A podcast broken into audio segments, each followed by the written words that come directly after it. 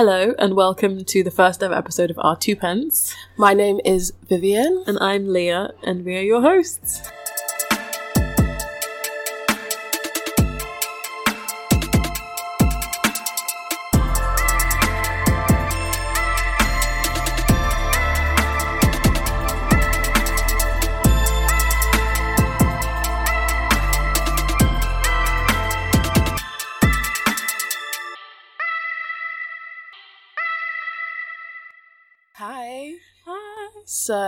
What's our two pence, Leah? Um, Our Two Pence is a pop culture podcast Yeah. where we basically just talk about what's happening in the world and give our two pence on it. Yeah, so it's our unsolicited opinions on random topics that we find interesting. Mhm. We are wholly unqualified, just a disclaimer for you. If you follow our advice and it goes badly, that's on you.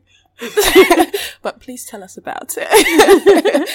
um, so yeah, each episode we aim to give our two pence on a current topic or a pop culture topic or just what's going on in the world. And occasionally we might have somebody on who actually knows what they're talking about to give their two pence on a topic. And in today's episode, we are going to give our two pence on the past decade. The 2010s are coming to a close, and we just want to do a cool roundup and see, you know, look back on all of the things that have happened, what we've missed. I can't believe a decade has gone. How quickly has the the years been? I mean, we were saying we started 2010 as children. We were 13 and now we're 23. 23. We, we're having proper jobs. We've finished uni. We're like getting into the nitty gritty of life. We're like well in our 20s now. I can't even call myself a Early 20s. early. Tw- oh yeah, sorry, early 20s. But yeah. Uh, so 2010, Kate and Wills decided to get engaged. Can you believe that happened in 2010? They have like multiple humans now. How did she do it? I think it's because she doesn't have a real job. Mm, oh. yeah. well, as in, not like she doesn't have a nine to five. Mm. So when you're traveling and you have help, like they have butlers, they have nannies, that's how you do it. When you end up like fair enough having to like walk out the moment after you've had a baby to present your baby to the world. Like what's that baby in Lion King? Simba? Simba. That's literally what they did with Prince George, isn't it? That's, that's what they yeah. did with all the babies. That maybe is a bit sad having to have her do hair and makeup Mm. and that but other than that, she has a lot of help. She does. I'm not gonna lie, I stayed the whole night watching BBC's coverage of that baby being born. Are you serious? I have pictures on my phone of when she came out of the St. Mary's on the doorstep. Why? I was obsessed. And I just I just don't understand I would- why you were a royalist. I mean, look at me. I go around saying I'm a princess. Are you surprised? and in my mind, at the time, I thought I was going to marry Prince Harry. So, so you're thought, just keeping up, uh, keeping said- tabs on your future family. yeah, I was like, you know what? To get in with Kate, I have to tell her, babe, I was there every single moment while she went in labor. I was waiting for you outside. I mean, in my dorm, but yeah. yeah, because we were in first year of uni at the time. oh my goodness. Whilst I was studying, I was watching, and when she came out, I can't explain the type of glee I had. No, you weren't in first year of uni. This is 2010. No, when she had her first baby. Oh, okay, that's later on. Yeah, that's oh, later that, on. Okay, yeah, in 2010, Kate and Will got engaged. Mm. In 2010, One Direction was formed. Wow, that was so long. Do you know now that they have an X Factor group? Um, where they're just trying to form groups. So I think that was off of the back of the fact that One Direction was formed on X Factor that many years ago. I think they're trying to recreate the success of One Direction and Little Mix Little Mix, to not much great success. right? I'll have to say. yeah, yeah, but that long ago, Zayn. They've literally had an emotional roller coaster. Right. They've had babies. Remember how? What's that one who? It's one of those things I don't even know his name. I was about to be like the one with the floppy hair. There's so many. Yeah, white boy. Which one? Which one? Um, like you know, Zayn left, and then it all like Zayn, tumbled and then it was. Harry. Mm, he left and did his own solo thing. Niall is doing his own solo thing. Liam. Then the other one. Um, I don't know the other one's name. Okay. In that, it, since then, in the past decade, Liam did X Factor years ago, went on X Factor, went on One Direction, became successful, and then cooled things off, broke down with One Direction, and then got back together with Cheryl, who he met when he was 14, had a baby with her, and then broke up again. What an amazing rendition. Like, what is life? to think they were similar ages to us when they started on mm. X Factor and now, you know, they're they've gone through life. Mm. It's wow. And the thing is, like, it's literally been in this past, I wouldn't even say past year, this, but this past, like, four or five weeks, I'm like, oh, Harry is, Kind of Harry, cute. ca- yeah. I- I'm like, maybe something about him getting into the 25s. I'm like, oh. Mm. Is it that he's so comfortable with who he is now? Mm. Yeah. And that it's less like teeny bopper shiny, Mm. glossy. Yeah. When did Baby come out? Was that in 2010? I have no clue, but I will, I will try and find out. It came out in 2009. Wow, just before. Just before. Well, it's a decade old now. Yeah. Yeah. And also, Kanye West graced us with his presence on Twitter in 2010. It was the beginning of the end. What a life that Kanye has has had in this decade. He's just gone down so badly. but become a family man now, and Yeah. has he's found God. Right, right. Make America great again. That's that's all Kanye West. I don't mm. know. Yeah, that was a very sad story. But moving on to the 2011s. In 2011, Kate and Will got married. Did you watch that royal wedding? Of course I did. Of course I did. I was firmly in front of my television watching them get married. It was beautiful. But we need to we need to address something. Was it Pippa's bum? it's Pippa's bum. Okay, it's it- no. I wasn't did, spectacular, It it wasn't was just a bum. It was just a bum. I, I mean, relatively a nice bum, but it wasn't how the word made. I mean, when I saw, it, I thought, oh, what a lovely dress, and it fits around her derriere very nicely. Mm. But when it came out that Pippa had the bum of the year, it's like, hold on a minute, where's this coming from? Mm. So that's the thing. We're not trying to put her down. We're just being like, of all of the ranges of size, of texture, of, of color, um, Not the one. But do you think that may have started the bum revolution that we're seeing now? I don't believe it. Okay. I don't. I don't feel like that Pippa is as influential as say like a J Lo Right. or a Bootylicious Beyonce. right. You know what? Yes. They've been singing about it for a long time, and it's like now you guys are catching on. Mm, yeah. Everybody has a bum now, though, so that could have been the start of something. See, the thing is, everybody had a bum to begin with. Everybody's mm. born with a bum. Everybody, apart from people who are born with nothing from the belly button down, everybody has a bum. Yeah. But you know the bum I'm talking about. Just say booty. Booty! Kim K gave us a lot to talk about this decade Yeah, with her 72 day marriage. to Kris Do, Humphries. do you know what? She has actually had.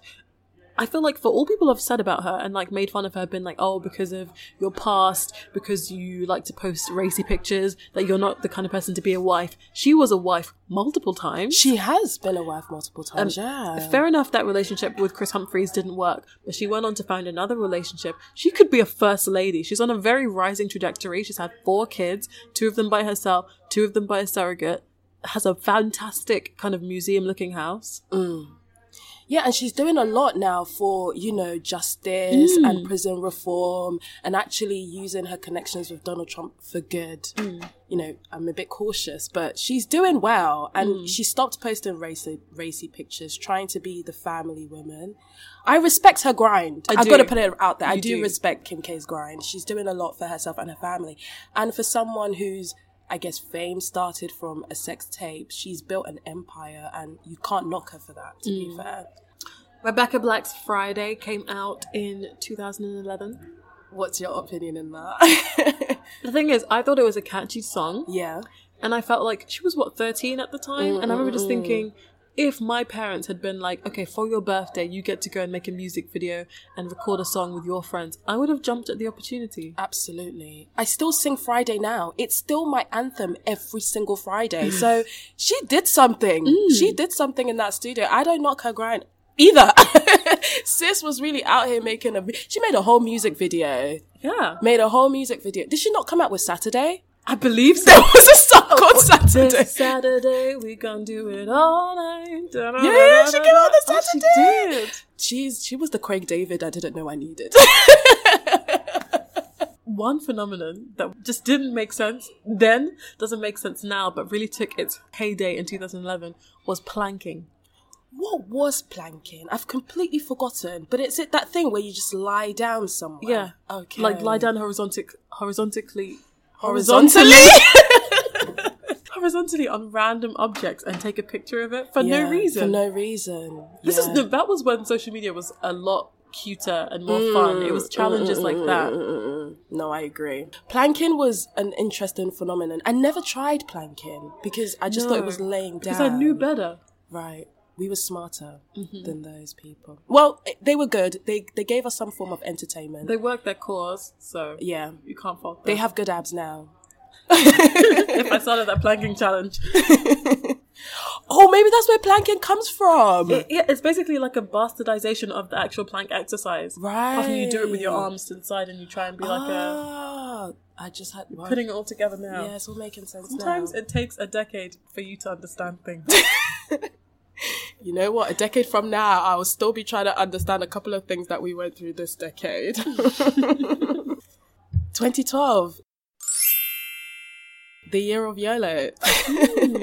YOLO, Drake. I feel like yeah, you only live once. I think that just promoted foolishness and Yeah. stupid behavior. Mhm. I'm like, not that anybody needed permission to do that before, but now they had a catchphrase to go with it. I'm not gonna lie, in 2012, I was YOLOing a lot. What did you get up to? not me as a, but I was saying a lot of things like, oh, I'm gonna do this YOLO. I'm gonna take a gap year, YOLO. I'm gonna not work, YOLO. I'm gonna be trash, YOLO. That was just always my thing. So I agree that it did promote a lot of foolish behavior. I mm. still did end up going to uni though, so here we are. I just I didn't have the option of a gap year. I told my mum, but because my older brother lied about taking a gap year and then just never went to uni, wow. you had to go. my mum was like, "I'm not playing these games." Not falling for that one again. She- like her and my dad dropped me off at the campus on uni, and they were just like, "No, not doing that." yeah. Okay. In 2012, Instagram was made. Wow, 2012. Mm-hmm. To think of the the rise of influencers and how they've changed in the this decade is Mm. incredible. Like the fact that they're literally like hundred millionaires now. Some of them. It's mad. In 20, and I was saying this, but in in Marie Claire, they were saying that Instagram was probably not going to make it past 2013 because of its war with Twitter, because Twitter was Mm. massive back then. How wrong were they? Is is Marie Claire even printing? Who knows? Who Uh, knows? Blue Ivy was born, Yes. our little Um, angel. um, fashion icon, trailblazer, whatever else Beyonce put on the trademark application. a whole choreographer, okay, and innovative, like singer, singer, recording artist, rapper, writer, you know, producer, innovator. you know, creator. We can't content creator. We stand Blue Ivy. we stand. We love you, girl. But yeah, and just the scandal of it all in 2012. This particular scandal that we're referring to rocked our worlds because we were children who weren't even privy to the bigger scandals that were going on. Right. And we're talking about when Kristen Stewart and Robert Pattinson broke up. Yeah, I think it was it was really really sad. it was one of those scandals that generally did rock our worlds because Twilight had just ended, mm. and you know, in our minds, Robert Pattinson and Kristen Stewart were going to be husband and wife and have all these beautiful babies together. To see Kristen Stewart with her bum out, which I can relate to, with that man on set of is it Huntsman and oh what was the name of the, the I movie? saw. I remember seeing her kissing a random director in the car park. yeah, that was him. It, it was for a movie though. What movie was it? What was it? It was a it Huntsman. Snow White and the Huntsman? Yeah, it was Snowman and the Huntsman, and you know he had his pants down and everything. Oh. it was really that bad, and it was like we couldn't even lie. We couldn't even say no, it's not real. She cheated so brazenly on Robert Pattinson, and then he went on to do some interesting things afterwards. like But date yeah. FKA Twigs, and now he's Batman allegedly. I think apparently. Oh. I I don't see it. I, no, I don't either. I've always just seen Batman in my head as thick, yeah, like just jacked and muscly. Yeah. and like oof, he's in the gym, maybe, maybe. maybe. But I can't imagine him His jacked up. is his face is very thin, Very. He makes a good vampire. Let's just put it that way. Mm. or like um posh, skinny. You know those kind of rock and roll made participate in drug characters. Yeah, yeah, yeah. But Batman, I, I wouldn't trust him to save Gotham. Uh, yeah. But let's see. Let's see. We, you know, I've literally, I have to say that I've never watched a Batman movie. So I haven't either, so I don't know what we're talking about. To be we're just like from his face. And having watched him only in Twilight, we're not sure. we're if not he's sure capable. if he's right. You know, casting directors hit me and Leah up. He's probably amazing, and we just we're just like mm, we don't, we're not sure. we we can't see it for him. Although we've never seen a Batman movie, we we've can't nev- see it. Have you even? We've never seen a Batman movie, and we've never seen anything else that he's in. So who knows his range? You know what? That's true. Robert Pattinson, you keep shining. yeah, keep do- don't listen to us. We just again unsolicited opinions. 2013, the year of Harlem Shaking. I actually made a Harlem Shake video, So did I. but because I'm a smart cell, it will never see the light of day. Right. It will just. Stay, I don't even know what hard drive, computer, nothing. It just. It's just you know. it's somewhere floating about. Mm. I think we made a video because I think 2013 might have been a year in my school where we had dance competitions Oh. between schools. So we were just always making videos of you know women shaking their booties. I wasn't very involved in that movement. Um, but in 2013, you would have been going into year. Oh, so you would have been like 17, 18. yeah. Okay, great. Okay. Yeah. Mm, makes okay, right a little bit better. You're like Viv. Suspect, You, but- you, you should be growing up at that point, but it's also me. I was also thinking, but your children. yeah. It reminds me of that story in America where this teacher got suspended because he held a twerking competition in his classroom.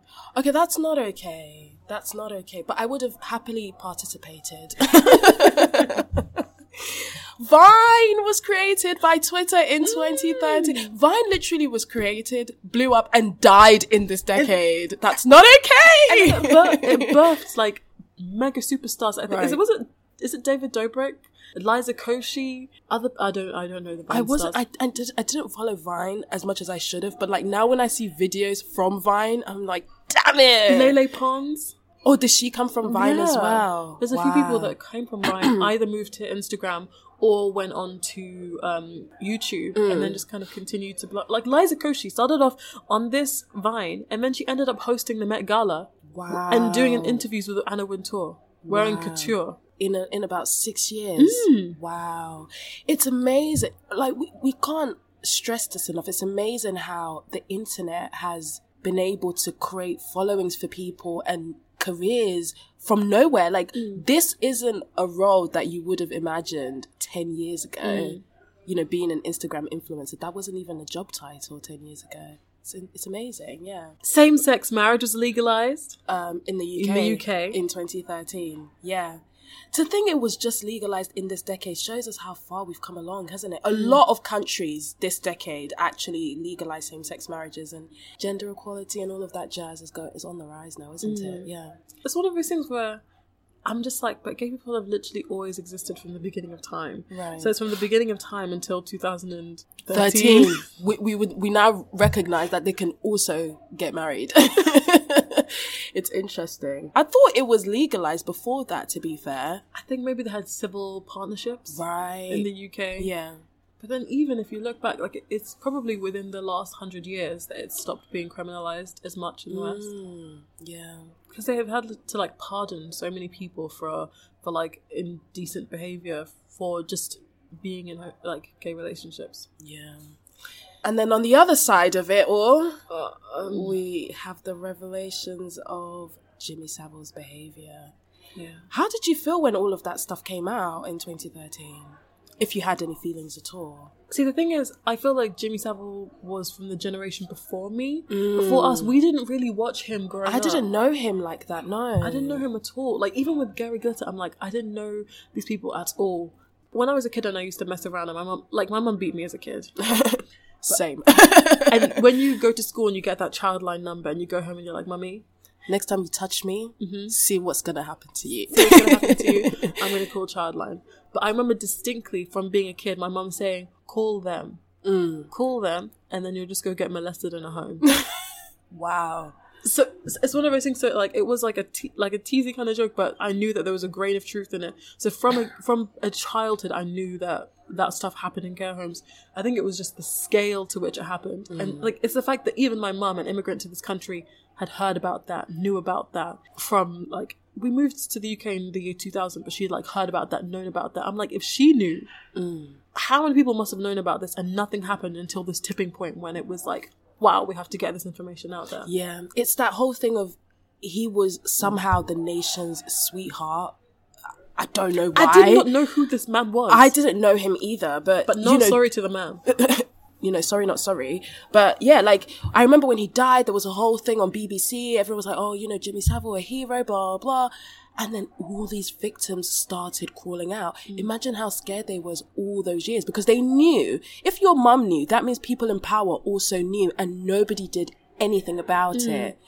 Yeah, that was quite a revelation. And then yeah, And I think this was also the tipping point of victims coming forward. I feel like maybe stuff like this has happened before, but we just weren't cognizant of it because we were like in 2013. I was what 17. Yeah. So maybe because we weren't noticing or paying attention to it, we may have missed some stuff. But from what I've experienced from 2013, that was when people started being more open about experiences of abuse, and that led on to you know people discussions about Michael Jackson and the, and eventually within the decade the Me Too movement. Yeah, absolutely. I think the one of the great things that has come, which I think the Jimmy Savile scandal, you know, I'm probably wrong, sort of started is this, you know, attitude towards abuse and mm. people actually saying, no, no, no, that's not okay. It doesn't matter mm. that you're in a position of power. You should not be, you know, abusing girls. And then obviously we had the Me Too movement of mm. all these big execs, which has been going on for decades decades, decades, decades, and nobody, not even women, could come across and say, you know what, we know that these things are going on, but they couldn't even support their friends, they couldn't support their colleagues, they couldn't support their sisters because they were like, I want a job. and then a lot of the victims being children, boys and girls. Right. And it's just, yeah, it's one of those things where we needed to practice coming forward with it or accepting it and hearing about it and discussing it Yeah. in like the public discourse. And then seeing something being done about it mm. as well, because I'm sure people had come forward, maybe not in the scale that they did with the Jimmy Savile case, but I'm sure they'd come forward to like people who worked with him. because I said you there were a group of people protecting him. Yeah, because remember, I don't know if you watched the Bikram. This happened like a couple of years back as well with the whole Bikram, you know, situation. Women would go to people who were running the these teacher training courses and say, "Listen, he, you know, did these things to me," and they would say, "Oh, you know, you don't have to stay if you don't want to." So people knew, people who were working with him knew, and they protected these horrible men who were doing disgusting things to these women and and boys. You know, men and women were going through this, and yeah, 2030 was the beginning of that. Yeah, the tipping point of the prosecution of historical sex abuse. yes, So whether whether you did it 50 years ago, 20 years ago, you're still accountable for your actions, and I feel that was so important for yeah to happen. Oof, and then the whole um, oh, what's that man's name? The black one in America. Bill Cosby. That was a whole thing in itself. I feel like the thing that it's hard to wrap my head around is the fact that there's so many instances of abuse where it's public knowledge, where people Right. joke about it, they tease about it. Ha ha ha! Michael Jackson was friends with children. Ha ha ha! Bill Cosby. Ha ha! You'll take this little pill and you go to sleep. You go to sleep, The, the fact that certain things were just jokes. The fact that it's like ha ha ha! You're going to a care home and you'll get abused. The fact that people just there's an ele- there must be an element of truth to all of these things. Right. That people knew on some level. Yeah. And nothing happened. the fact that it could run as jokes as well means it must have been going on for so long that it just kind of became public knowledge, things that people spoke about in communities, but nobody ever thought, hold on a minute, that's not right. that's not okay. Um, Now, on to a lighter note. In 2013, we saw the rise of twerking. yeah, twerking has not gone away, has it? Twerking was there before 2013. We just want to clarify, but I think this is when it's like, was this when Miley was doing her Yeah, this was when thing? Miley was on a wrecking ball and at the VMAs being a nuisance, but yes. people have to to grow and change and Yeah. It's one of those things where if i had the resources how would i rebel you know Mm. It's weird because in, in that decade, Miley went from being engaged to Liam Hemsworth, doing the whole twerking thing, lying low for a little bit. Then she married married him, him, and then broke up with him. him, and now she's doing a whole mess again. I don't know what's going on over there. It's really interesting. I, it must be really tough being a child Hollywood star. and like yeah finding like carving out a path for yourself navigating relationships like if your whole life you've Mm. never had the opportunity to, to like date in anonymity Yeah. and like just have you know just the weird dynamic of relationships because especially if you're in a relationship with someone else in the public eye how much do your publicists play into your relationship Yeah. And your images and managing images and managing all of that sort of stuff i don't know I remember I, I read that obviously these publicists actually put relationships together because they're trying to create an image of, oh, she's with this person and they're the perfect country couple. Apparently, that's how Ciara and Russell Wilson started. ah Yeah. and then it turned into love. Love. and she was like oh someone who is kind and respectful and like oh And has money and is still great. that's the thing i feel like he is definitely russell is definitely a great upgrade from from future yeah, from everyone she's ever dated. The fact that he bought her her catalog so that she owns her music now. Can you imagine I stand. Th- I that level of support to be like, I see you, I know how much you love what you do. Here's opportunity to take The thing control is, of that. Ciara never has to work again. The work that she's done in the past, with her level of fame, with his level, like level of income and hard work that he does, she never has to work again. I feel like Ciara just sings for fun. I feel like she goes into the studio like, do you know what? Today I want to sing about one, two, three, four, level up. Like literally, I think that's literally what Ciara is doing right now. It's, it's an awful song, but why not? She doesn't need the revenue, and I still love it. But mm. it is what it is. I think, yeah, it's great. I feel like it's a gym song. You know, one of the songs that you just like, boom, boom, boom, boom, boom. She probably, you know what, you're right. She probably thought about this song at the gym and she was like, let's get into the studio and get this mm. made right now. That's, that's the kind of song that makes you turn up the thingy on your on your bike classes, on your cycling class. It mm. makes you go up a little bit higher on the weight. Yep, Makes you push a little, squat a little lower. Ciara, we stand. Mm. But yeah, um, that is it for our wrap up of 2013. 2014, we saw Solange and Jay-Z in the elevator. we still never knew what happened in that elevator. Well, that's what happens when there's a billion dollars in the elevator.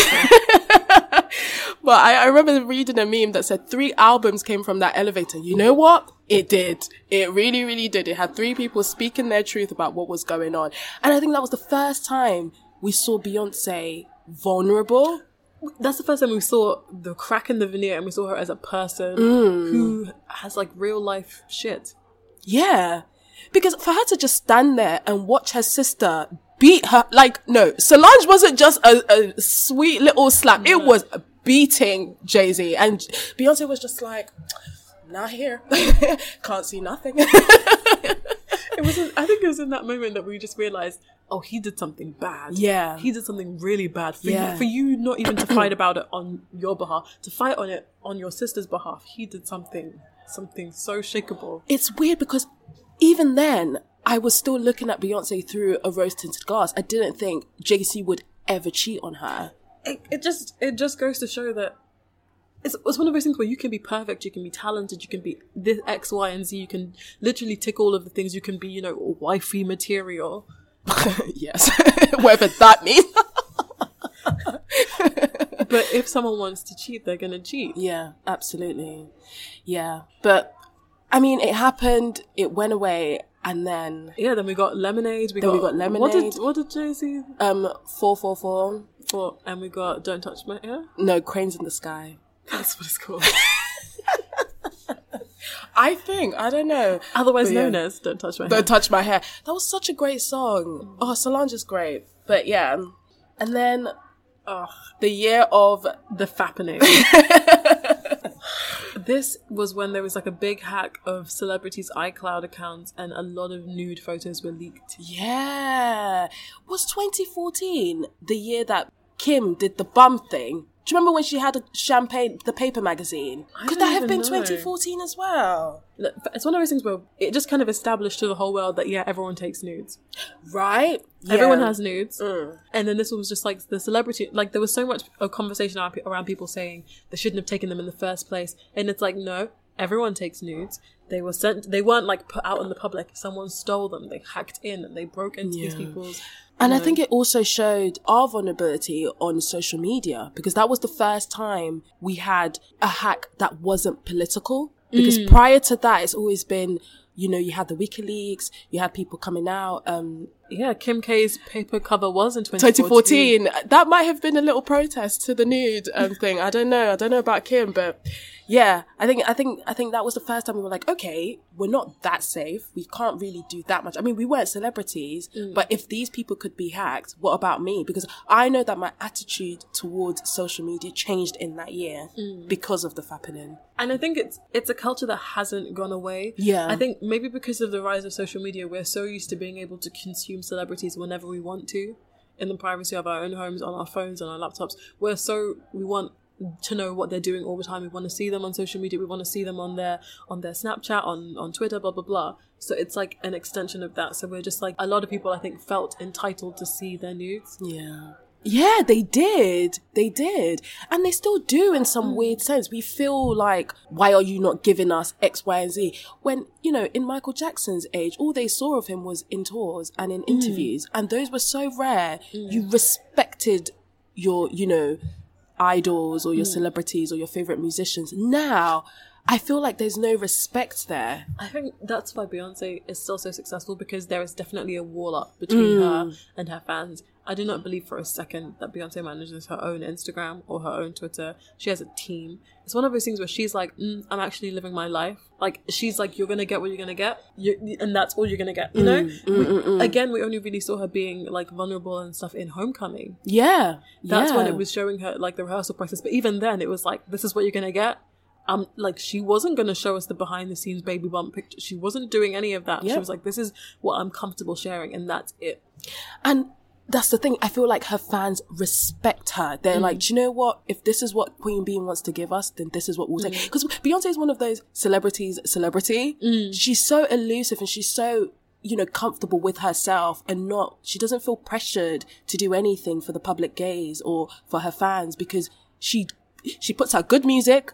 She she does very good live shows. You and I have been, mm-hmm. and she gives you what you need to have. The rest of it is very private and is only for her. And I completely respect that about her as well. Not that I'm not knocking the other celebrities because, like Bella Thorne, I think um, in an interview said that when I think she was supporting her fa- her parents when she did Shake It Up, she said that by the time that she finished with it, she didn't have any money, and that and she wasn't really making money from acting roles. So the way that she was making money was through social media. Right. And it's just another example of just because you see someone doesn't mean that they have money. Mm. So I don't knock the use of social media or wanting to share yourself. It's just that people take that people take that inch and they want a mile. Yeah. They want to see everything and it's like, no, you're not entitled to that. And that really came to the fore with the fappening. Yeah. Well, one family that has enjoyed giving us all the information that we want is the Kardashians. and it kind of merged with real celebrity when Kanye and Kim decided to get married in 2014. And I remember back when I used to watch Wendy Williams, um, Wendy said, I don't think this marriage will last.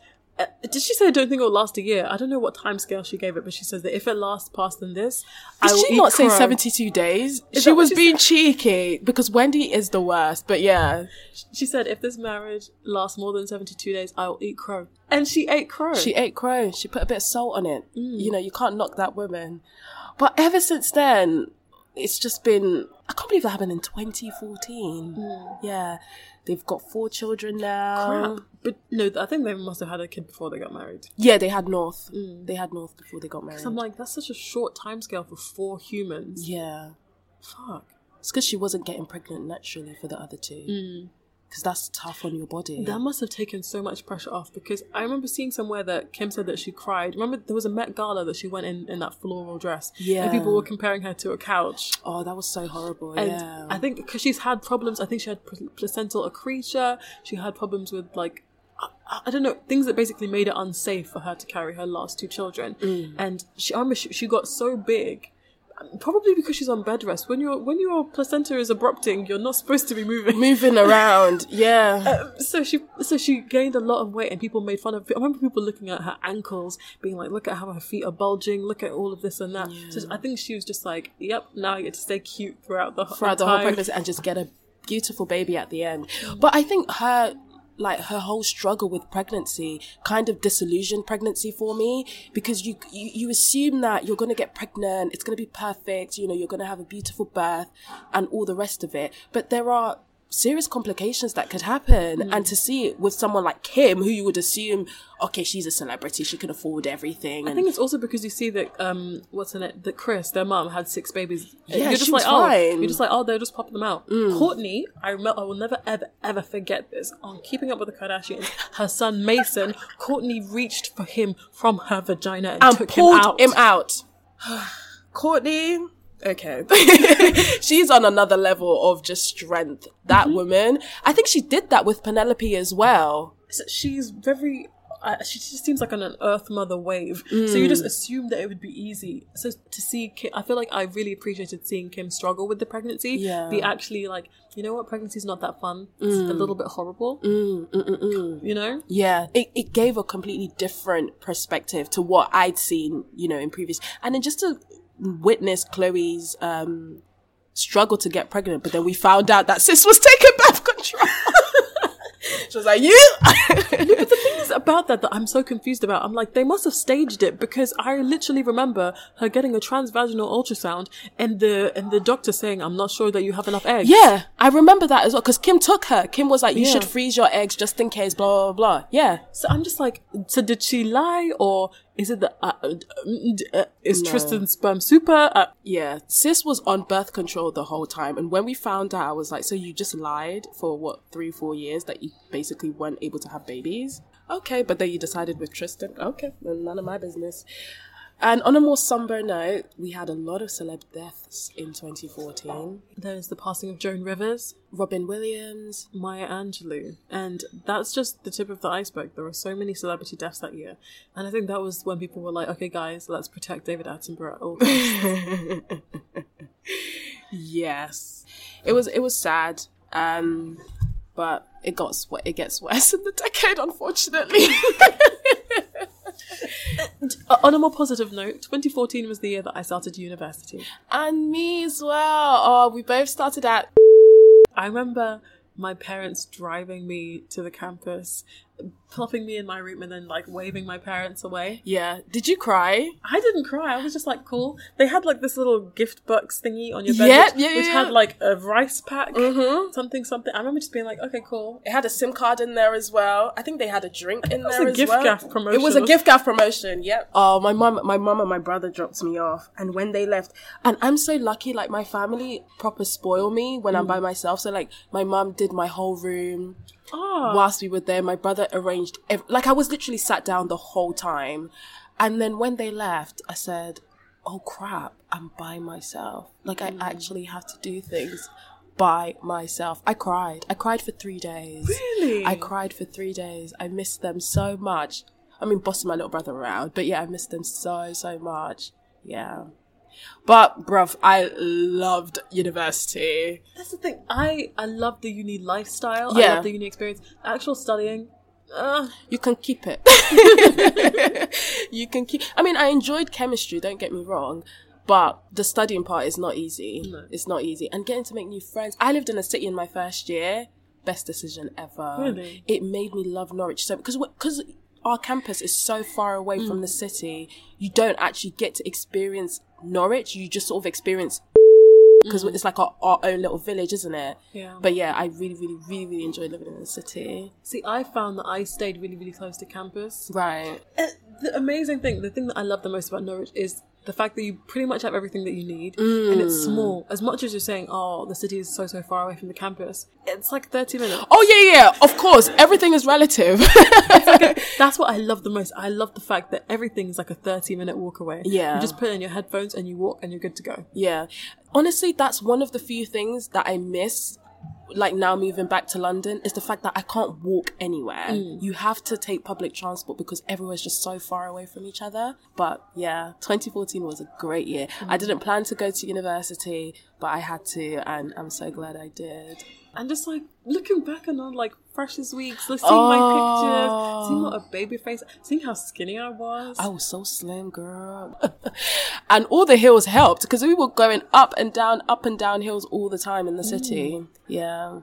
Oh, I, I wish I could go back to first year. I wish I could go back to high school Mm. with, as in, I wish I could go back to 15 with all of the knowledge that I have now. Right. Because I would take over the world. You would. I yeah. would. I'd have an empire by now. it's so it's such a shame how there's just it's just not enough there wasn't enough information around with the kind of resources that 15 year olds have now we did not have half of those. They have so much at their disposal. It was yeah start of university for us. We didn't cross paths just yet. No, it would have been another couple years. like a year or two i think Mm. before we crossed paths yeah. 2015 the phenomenon of the dress. You know the one that we're talking about, the one that is, is it that it was either blue and something? It was like blue and gold or white and blue and blue and black. Yeah. and different people saw it depending on how they were looking. Basically, apparently, it's dependent on whether your brain assumed that there was natural light or synthetic light. Yeah. affected how you saw it. Mm, yeah. Uh, I mean, there's a lot of philosophical arguments for it. There's a lot of scientific arguments for it, but Is my blue your blue? Is Yeah. blue my blue? is my red your red? Do you see Barack Obama as black or white? Like, it's very, very interesting stuff. but I know Barack Obama is black. He's mixed. He's- oh, yeah, sorry, yeah. Yeah. But he's got black and white in him. However, there is there is a theory that you know we will that he's a lizard person. yeah, like well, not Barack Obama, but just this it's a philosophical idea that you know you can see people in different ways. Um, but it's amazing what the amount of ruckus this caused on the internet. This might have been like the first thing to go viral um, in 2015. The rise of Netflix and chill. To think streaming has gone up so much that every single network station is now having a streaming platform. I think that needs to end. Yeah. because I'm already paying for the ma- the maximum that I'm going to be paying for. Mm. Everything else, by all means, put out the content, but I will be streaming it illegally. I'm sorry. I'm paying for Sky. Yeah. I'm paying for Netflix. I'm paying for Amazon Prime. I have Spotify. What else do you want me to pay for? I'm not going to do anything else. I'm not doing it. Yeah, Disney Plus came out with one. HBO came, are coming out with one. Apple TV. Apple TV um, have already too- got one. The market is saturated. It's a lot. Don't do it. Don't do it. I mean, we say this, but there are people who are paying for everything. But it's like, okay, why don't we just go back to TV then? Mm. Why have all of these streaming platforms when I could just, because I don't even watch enough Amazon Prime for how much I'm paying for it. Mm. I don't watch enough Netflix for how much I'm paying for it. I don't watch enough Now TV for, like, I don't watch every single platform enough for me to be like, okay, this is justified to have another streaming platform. Mm. In 2015, same-sex marriage was legalized in the USA. USA. Wow. Under the rule of Mr. Barack Obama. Mm-hmm. Yep, yep, yep, yep. Just 2015, just 4 mm-hmm. years ago. And to think that literally a couple of years after that, Trump got into office and basically wanted to like start rolling back the rights of the LGBTQ population. Yeah. Trump is a waste man. That's my two pence. But also in 2015, there was a lot of speculation about a one um, Kylie Jenner's lips. Yeah, there was all of those um bottle lid challenges in 2015 because Kylie kept saying her lips were real, but it was so obvious that they weren't. And she, you know, said that she used to line her lips, which has now created this huge beauty empire and has mm. made her a billionaire apparently. And all of these young people who looked up to her had the theory that Kylie would put her lips into the top of a bottle and that's what, you know, inflamed it and made it look bigger. People burst blood vessels during this challenge. Yeah, it was insane. Mm. It was insane. And their lips grew so big and it was just so disgusting and it was so temporary as well. It's one of those things where I'm like, it was it was kind of obvious that it was lip fillers because it was such a dramatic transformation. Yeah. So at the same time, it's just like whoever thought they can get this from a bottle cap, you know, you know. Yeah, yeah. But all that speculation really worked out for her because now she has like a billion dollar company. So why not? Yeah, good on you, gal. Controversial, but we move on to 2016. Um, again, there was another um, swathe of celebrity deaths. Right at the beginning of the year as well. I remember Bowie died and everyone was just besides themselves like oh my god david bowie's gone and this reminds me of celebrity big brother when when um, Tiffany, New York Pollard, Pollard, HBIC, the original head bitch in charge, thought the other David had died. died and was just running around like a headless chicken, screaming that he died. Oh. Oh, yeah. But that was really sad. There was the loss of Muhammad Ali, Prince, Alan Rickman, Debbie Reynolds, which led to the death of Carrie Fisher. and of course George Michael. And this is just to name a few of the deaths. It was just the year of the purge, really, and we were mm. all just so scared. It was like every month there was another death. Like I remember in January there was at least two or three mm. after Bowie had passed away. So yeah, that was really sad. It's one of those things where I didn't feel that sad. Mm. And I know it sounds horrible, but it's just the fact that I wasn't that into boxing, but I knew who Muhammad Ali was mm-hmm. and the work that he had done.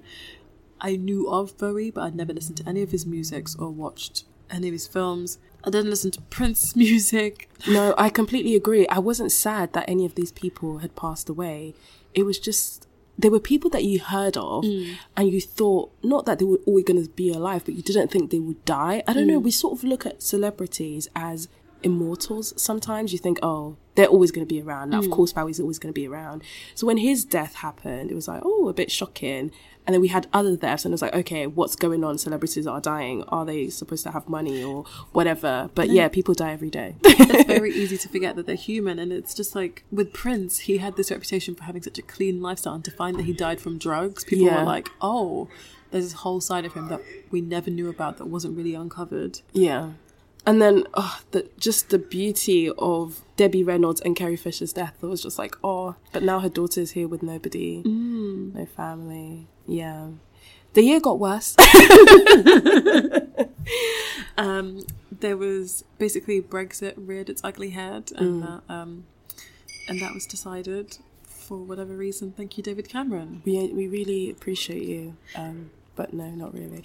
To add to the sadness, Donald Trump became the president of the United States of America. Right?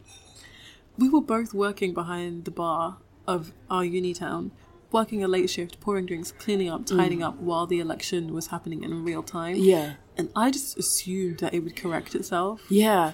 We thought we'd go home and we'd come back and like the day before just didn't happen. Mm. But it happened, still happening. On top of all of that drama, 2016 was the year that Kim Kardashian was robbed at gunpoint in Paris. in Paris. That was scary. Mm. Scary, scary, scary stuff. Yeah. I think it really is one of those things where this was the kind of year that reminded everyone that celebrities are human, they're not untouchable. Yep. And it also really showed, like, I feel like in the UK and in the US, people really showed their true beliefs because we realized we live in such a bubble. Like, most recently, there was the election in the UK and the Conservatives won, and Boris Johnson was made Prime Minister. And it made us really realize that we are living in such a liberal bubble that the mm. rest of the country is more conservative. The rest of the mm. country is more leaning towards kicking out immigrants and, Yeah. and are willing to line up behind a racist leader. The same thing that happened in America. We look, we watched things happen in America, and we thought, "Oh, look how crazy they are! Americans are stupid." And then to see the same thing happen here, it's like, okay, then um, we're also stupid We're too also now. stupid too. we can't really talk. It's crazy because after that whole Brexit slash Donald Trump, you know, mess, other countries started to follow suit. And I think it reaffirmed in those people who were maybe scared to vote for what they truly believe in, which is a more right wing conservative government, to actually go for them. So in Europe, there's a rise in right wing parties being in power, having more space to talk in parliament. Um, but this was like the start of a really, really scary time, I think, for a lot of different countries where a lot more conservative views are now being held and people aren't scared to vote for what they believe in anymore. The thing that that I don't understand is how the tides have just turned. Yeah. So it's like what I feel like a lot of them they're voting not necessarily on those beliefs. There's something else that they're going towards that they're willing to compromise on those beliefs for. yeah. Yeah. Because the split between Labour and Conservatives wasn't this way 10 years ago. Yeah. So what happened to make the tides turn? I think my friend made I, a friend of mine that was speaking to Sahida. She made a really good point that back in the day, you would vote for a party that you felt was doing something for your for your stay or was going to benefit people in some way, shape, or form. But these days, we tend to align our beliefs and our ideas and our characters with a particular party when it's not that way. So if someone told me, "Oh, I vote conservative," and maybe I'm a Labour, maybe I'm a Labour supporter, I look at them and I'm like, "Oh, you're such a horrible person, or you're racist, or you're this, or you're that." But really and truly, politics has now become so intertwined with our being that we forget that they're not always like people don't vote for things because they're necessarily racist or whatever. It's always still down to selfish beliefs. It might just be because of tax. It might be because they really want Brexit. Like I've spoken to a couple of people who were like, I just really want Brexit. Um, even people who voted for Trump. I spoke to black people who were like, there's too many Mexicans in America. They need to go. They can't even speak English. And I look at them and I'm like, I can't, I can't really mitigate those two things. Like how it, it's a bit mind blowing to me.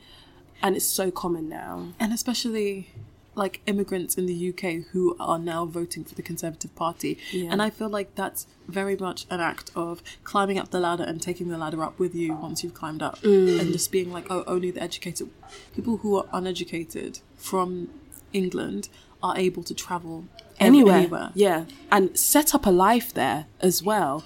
People move to Spain all the time. You see them in Malaga. Like Spanish people really don't like British tourists because of just how much of a nuisance they are. And somehow we think we're above everyone and no one should be allowed in our country. But yeah, 2016 was a sad year. Um, but there was a bit of light in 2016 in that that is the year that Harry and Meghan began dating. Yay! You know I'm a royal fanatic by now, so I was very excited. I was a bit sad because I was like, oh my goodness, he's actually going for someone that isn't me. What? I told you I thought I was going to marry Harry. Vivian, he doesn't know you. No, but I. Did he know Meghan? She had good friends enough to say, sis, sis, what were you doing? Knowing full well this was my long life dream to I be don't with Harry. Harry to set you up with him. I don't know any royals to set my friends up with them. If I knew them, You'd no, be with them. no, I actually. Now that you say that, I actually wouldn't be. I, from what we know now in 2019, it actually seems like a sad life, like to be under a microscope and in the public eye in that way. Yeah. I think as I've grown up more, I've been disillusioned to the life of being a royal. I always just assumed it was all guns and roses. Like, oh, you get to call me ma'am. I have all the pictures on me. But yeah, not for me. I'll go for a regular, regular, beautiful black man. Who can't be tall? yeah, because, yeah, on to 2017. Um, in 2017, saw the rise of Salt Bae. yeah. Um, never has meat been seasoned with salt so deliciously. It was quite a performance. With He- such finesse. with with finesse, Mm. pizzazz, Grace. sasson. And now he has restaurants like everywhere, and all the celebrities are going there. And the rise of the amazing, the motivational, the bad bee that is Cardi B. she came out with Bodak Yellow in 2017 and has been on the rise since then. What are your thoughts on Cardi B? I feel like she's a very raw person, as in she's very very determined to stay true to her roots, and the fact that she she's managed to maintain that ratchetness Yes? And still end up on the cover of Vogue. She's I think she's going to be it's either December or the January cover of Vogue that she's one of their cover girls. Wow. and she did the 72 questions and she's there with her baby i think that was a stellar idea because that way if her and offset when her and offset break up Which should be soon, sis. that way she doesn't have him ruining the covers Yeah, yeah, yeah. Oh, I love Cardi B. I love her type of music. She's so ratchet. She's she's the girl that grew up in the hood but decided to make her life for herself, but she's still a hood girl. She's Yeah. not trying to be something that she's not. And she dresses amazingly. Like I'm like, how is it that you can throw your shoe at Nicki Minaj but still go out Paris Fashion Week looking like a model, like an exhibition? You've you've got to teach me, sis, because there are levels to this shit. Okay.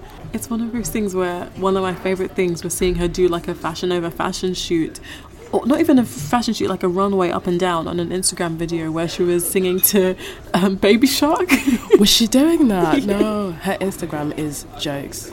it's jokes but it's also just really really um, very much still like herself Yeah. On a bit of a sad note, we had the horrific incident of the Grenfell Tower building being burnt down in 2017 and it killed a lot of people. According to the reports, it was only 73 people that passed away.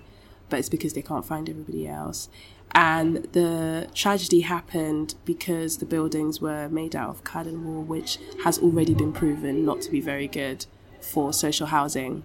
But under the Conservative government, they didn't really make great choices as to the kind of materials that they used to build these buildings and weren't really caring about the people who lived there. And even since then, there was a report that came out, and people were blaming the firefighters for not being efficient enough in order to save all of those people. And I think this is just a classic case of it's not affecting us and these are people who have no money they have no choice but to live here so they're going to have to take what we give them. It was just such a sad sight to see and so many talented people were lost in that building and we're still feeling the effects. What, what was your reaction when you saw that building burning leah? I was shocked that something like that could happen in the in the modern day. Does that make sense? Like that that's the kind of thing that you think about from like the 1800s when you know london burned down. Yeah. Like it's not something that you think would affect the present day situation and also the way that it was handled i feel like there was a lot of blame going around and it's mm. like um who cut the fire department's budget right who you know like, yeah this was all you guys i remember when i saw it on twitter i was like are people just joking around again? Because you know, so many videos and stories fly around on social media, you don't really know what to trust. And I was like, oh my God, there's a whole building burning. And it wasn't until the next day that I really got to see the impacts that this had on so many different communities. And they're still recovering. Like some of the, some of those people still don't have housing. They still have to stay in hostels. They still don't, you know, know what happened to their family members and stuff. So yeah, that was a really, really sad time. And my prayers and stuff still go out to the family. On a much more frivolous note, um, 2017 um, also brought us, well, the great phenomenon that is Love Island. Wow. Love Island, that is me in the summer. Like, yo, everybody in the summer is talking about Love Island, watching Love Island. So much so now that the US have picked it up and they've started their own Love Island. Australia has their own Love Island. Yep. I'll admit that I was too proud to participate mm-hmm. in Love Island back then. Yep. Um, I didn't participate again in 2018 because I was too good for that. And then in 2019, you should see her now. in 2019, I decided, do you know what? Be sociable. Get into the gutter with everyone else. You're down here like us now, Leah. And I thoroughly enjoyed the experience. Yep the thing is, the, the, show isn't that great. It's the commentary on Twitter. It's everyone having something to talk about. Like, mm. it's the mm. conversation around it. That's the best part. Yeah. You know, Love Island isn't a brilliant idea. There's nothing groundbreaking about people's you know, dating people. We all have lots of different dating shows, but it's just the bare audacity of the show to be like, you know what? We're just going to break you up and we're going to bring in a sexy looking six foot god and you can have him. And what are you going to do now? Mm. Yeah. I really, really enjoyed 2018, 2017 Love Island was like peak for me, and then it just got better and better and better and better. I'm not sure how it's going to be having the yeah the winter Love Island, which is going to come in the new year. Mm, I'm looking forward to it because we need something to talk about on Twitter. Yeah, we do during we those cold months, don't we? And apparently they're they're going to try and broaden the range of people that they bring in. There's been lots of debates about whether there should be black people on Love Island just yeah. because of how they end up getting treated. Mm. And just that, I, I think Love Island has caused a conversation around different things such as like beauty standard, hair, what we consider to be because, because the people on Love Island are supposed to be empirically beautiful and what does that mean when, you know, we don't even have a range of different sizes? Everybody's like really slim, they have beautiful bodies and like what, what does that all mean? And it's always a good time to check ourselves again, like, okay, what is your real idea of beauty? And like in this modern age of dating and technology and everything, like how is that all changing and stuff? It's also fun to see hot people floundering to, you know, create personalities for themselves to woo other hot people. that bit. Tommy Fury.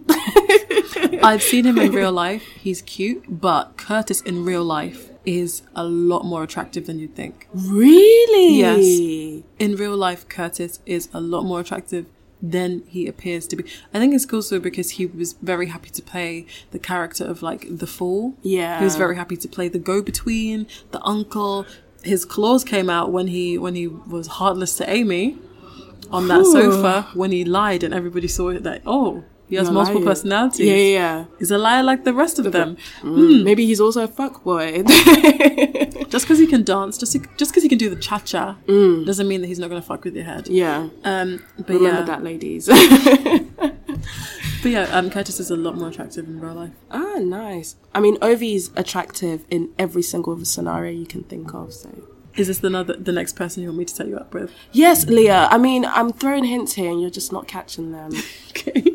My bro, yeah, actually, next one. What, Your brother's friends with Ovie. yeah, he is. Are you serious? Yeah. I have an in. Next time my brother has a game in the UK, I'm going so that I can see Ovie. So you can get it in So I can Ovie. get it in. I mean, he probably won't see me all the way down where I am compared to his, you know, His height. His height. Is he going to be the exception, like the one tall guy that you'll be like, yeah, I'm willing to climb today? yeah. You know, I don't like traveling. But that's a journey I'm willing to take. to that altitude? Why not? There's so, so many great things up there. And um, 2017 really was a roller coaster because we've had, you know, Salt Bae, Cardi B, Grenfell, Love Island, and then on top of that, there was the rise of the far right, and then there was also another um, abuse revelation that was regarding Robert R. Kelly. Yeah. This one wasn't something that surprised or shocked anyone, which Everyone again is a testament to someone who has been protected by communities, which I still don't understand. even in the midst of all of this scandal, people were still buying tickets to his shows. People Yeah. were still supporting him. In primary school, I knew, I heard the story of how he peed on a 12, 14 year old girl. Yeah. I heard about it. We were still singing I Believe I Can Fly in the Mm-hmm. choir. The fact that he was literally, that surviving R. Kelly later came out to show that he was literally camping outside of schools to pick up vulnerable women. Yeah. There was a there was a documentary. I think it came out in 2017 as well. That was made by BBC Three. I thought that would be it. I thought that would be the beginning of people actually probing into R. Kelly and stop going to his shows and you know make this guy suffer financially. But for some reason, the documentary happened. Everything got swept under the rug, and people just carried on as if nothing happened until you know the surviving R. Kelly documentary finally came out. And a running theme that I saw in all documentaries were these families saying, "Oh, we heard all these stories, but we didn't think he would do that to our daughter." Or we didn't think he was capable of doing such a thing. And it's like, you heard it from multiple people that this guy is a pedophile. You saw videos. He was convicted in court for this, but you thought somehow your daughter was exempt from, like, do you know what I mean? Like, people were so, I think people were so on the on a mission to create a successful career for their children or for themselves Mm. that they thought, I am strong, I'm on a mission, I know what I'm here for, it won't happen to me. yeah. But that's probably what everybody else thought. Do you know what I mean? And Chicago, just the fact that he's been able, the fact, the fact that kids in schools knew that, that that he was there to pick up girls. He was called the Pied Piper by so many people for so long, and nothing was done. He married Aaliyah. He married her. And, and only now is he being charged with bribing a government official in order to, I think it was to give Aaliyah fake documents so that she could say that she was of legal age to marry. And Yeah. people, she was 15 and people knew that. And he'd known her since she was like 12. yeah, yeah. He married Aaliyah. Anyway, he's right where he should be, Yeah. which is in prison. It's just, ugh, it's damning that it takes this much pressure, this like decades and decades of pressure cooking up before federal investigators are willing to take these claims seriously. Yeah, and it just shows the different times that we're in. Mm. Because before, you could abuse people online, it wasn't seen as a criminal offense. You could make really inappropriate comments or do inappropriate, and people wouldn't just see it as a, they're just like, oh, you know, that's just how he is. Oh, men being boys or boys, boys. Like, no, but th- this is an offense. This is criminal. You shouldn't be allowed to carry on this way just because of your influence and your power. And he was able to get away with it for so long that I'm finally happy that he's one making a change around it. It's just it's the fact that there was ample evidence then. They're using hmm. that evidence from then to prosecute him now, Now. which meant that they could have prosecuted him at any given time. Yeah. They just chose not They to. chose it not wasn't to. a priority. No. It wasn't on a national scale enough because his victims were not white. white. It, it's really that simple. And again, a lot of people were saying, why are we prosecuting um, What a strong black man. a strong black successful man. We didn't do this with white. We don't do this with white men. And it's like that's besides the point. Race doesn't come into when someone is a serial abuser, a serial pedophile, a serial, you know, mental, physical, sexual abuser. Like, I don't care that he's black. He needs to be punished for his terrible actions and he's he should not be protected. And also Harvey Weinstein was prosecuted. I mean, that's a whole nother thing that's happened a couple of, you know, this year. But we can't justify his behavior and say we need a strong black man because this isn't the black man that I want my, you know, boys to look up to when I do have children or my brothers or my uncles or, you know, this isn't the black man that we want to uphold in our community and we shouldn't. So true. Moving on to 2018. 2018 was a really great year for um for Black Panther. Yeah. I can't believe 20, like, Black Panther was last year. It feels as if it's been in our lives this whole time. What an incredible movie. Did you watch it? I took my mum to go see it. Ah, how was that? I was literally brimming with pride. So much of the depiction of Africa is really, really bad. And this is even at the fault of our parents. I feel like coming here, being sent back to, to Kenya was a punishment that was kind of hanging over your head, that they would send you back there. It really, really made us have a negative opinion of, of where we're from. Yeah. So to see Africa on an international stage being upholded for the music, the culture, the clothing, I thought that was incredible. And I, I almost cried in the theatre. Oh, wow. It was a bit emotional. I mean, I watched it three times because I was just so. I just wanted to get a different experience every single time, and I did. I got a different experience the first. The first time, I was just so proud. I had goosebumps the whole way through the movie, just like, oh my goodness, they're speaking. I can't say it's it's Xhosa. They're in different cities. They have different cultures. They're speaking with. I'm not going to say an African accent because there isn't such a thing as an African accent, but I think it's like an East African or like a Kenyan. I'm not sure which mm. accent that they. I think it was South African actually. It's the fact that it's like, it proved they can speak in an African that isn't British or American and they will still understand you. Yeah. They will still buy the tickets. They will still come and see you. They will still support you. They will still buy the lunchbox, the poster, the, the hot teacup with your na- with the face on it. They will Yeah. still do all of that things without conforming to what you told us we had to be before. Exactly. And also, it was fantastic that other countries were like, "Do you know what? We're going to buy into this as well. Saudi Arabia, you know, opened their cinemas and like forever so that people could see Black Panther. And I think this was a great example to show that Africa is marketable. Black people in a black led film with all black actors and black producers it is marketable. There is a market for us. People are going to pay to see us. People are intrigued by what we do. And we shouldn't limit ourselves to supporting roles in movies or films or books or whatever anymore because Black Panther really started a revolution, I think, in the media. But 2018 was also great because we moved to Cardiff. Yay! this is right after uni, and yeah, we ended up in the in the same city. And I moved there secretly because my mum told me not to tell anyone. yeah, Leah, Leah called me. I think it was like a week before you you were gonna move down. You were like, "Oh yeah, so by the way, I'm coming to Cardiff." I was like, "What the hell? How? When did you come here to do an interview? You got a whole job? You got a whole house?" And I I know nothing, but was fantastic. We had such a great year. I think that was yet another example of moving to another city and just making it work. Yeah, Like I moved there, I had my suitcase and I was living in a hostel while I was looking for properties in my lunch breaks, and I just had to be like, okay, cool, put down deposit, organize travel, negotiate, like get a proper proper job, negotiate my salary, do all this and that, like figure out my finances, and that was the first time I ever did that, and we did that successfully. we did it successfully. Same, like I had an I I was working at a pharmaceutical company there. Um, it was it was really interesting because it was the first time I was working, but I was still being a student. And I was in a completely new city, meeting new people. I had no one there. No, you were the only familiar person that was there for me, and I guess for you as well.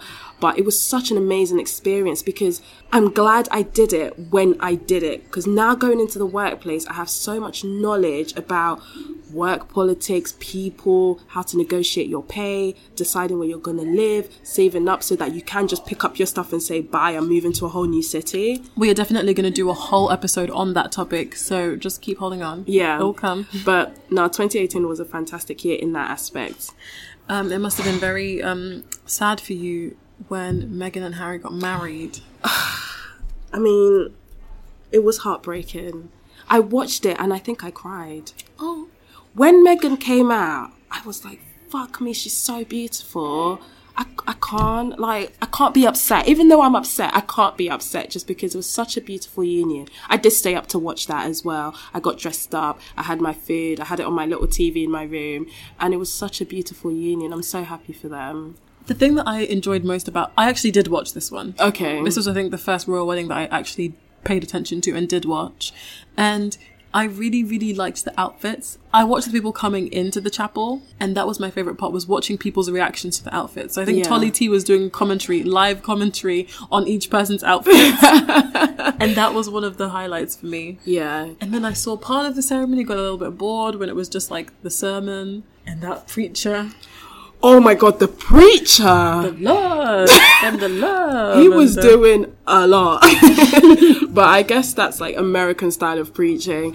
But do you know what was most beautiful for me? It was the, it's the way Harry looks at Meghan. It- it- It's movie love. It's looking at her thinking, I have the rest of my life to be with you.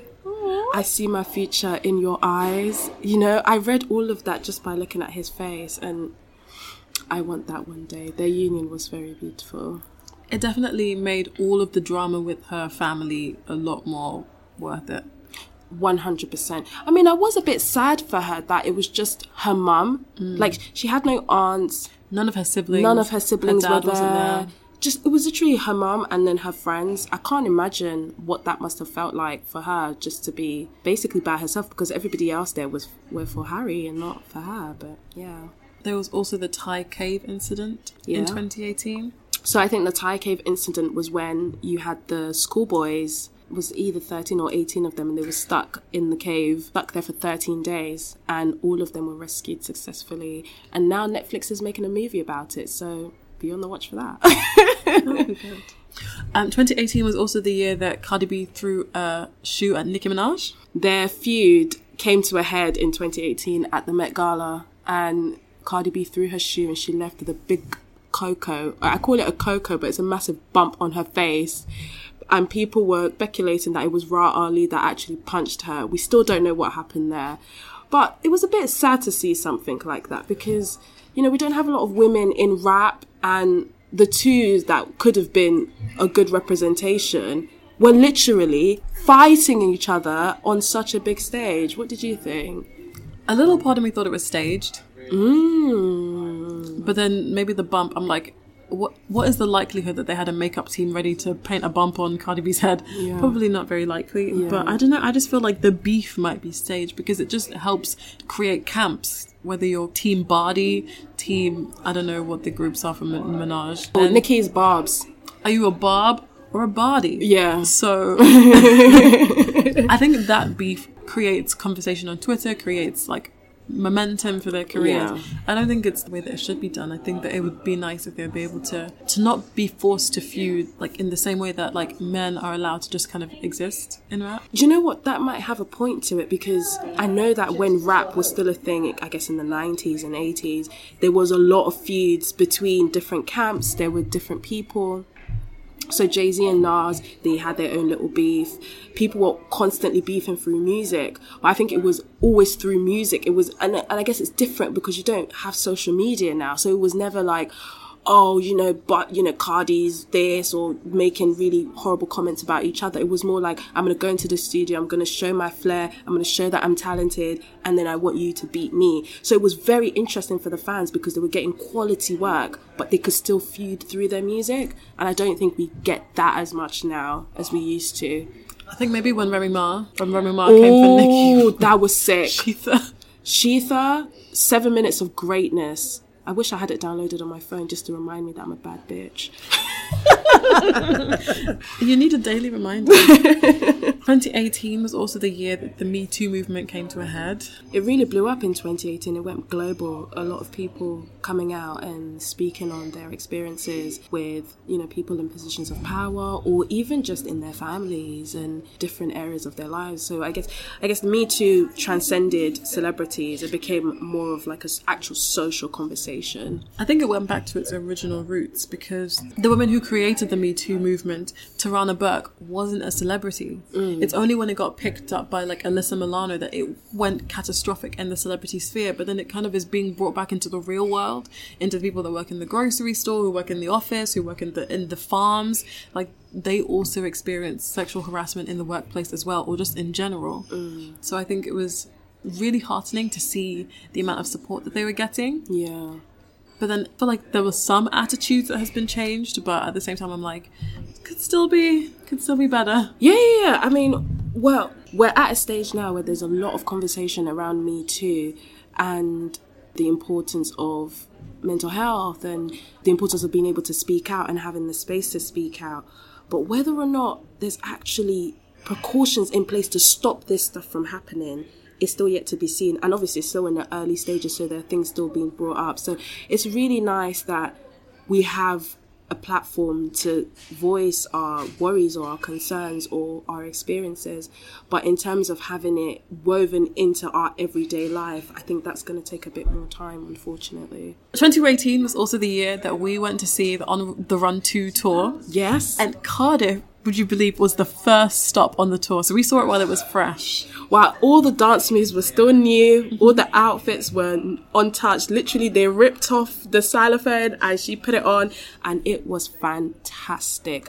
If you've never seen Beyonce live, save up your money and go. We managed to get steel tickets. I think our tickets ended up being like £28. They were in the nosebleed, like way, way, way, way back out. But I feel like next time, I definitely do want to save up and be a lot closer to the front in one of those seated seats there. Yeah.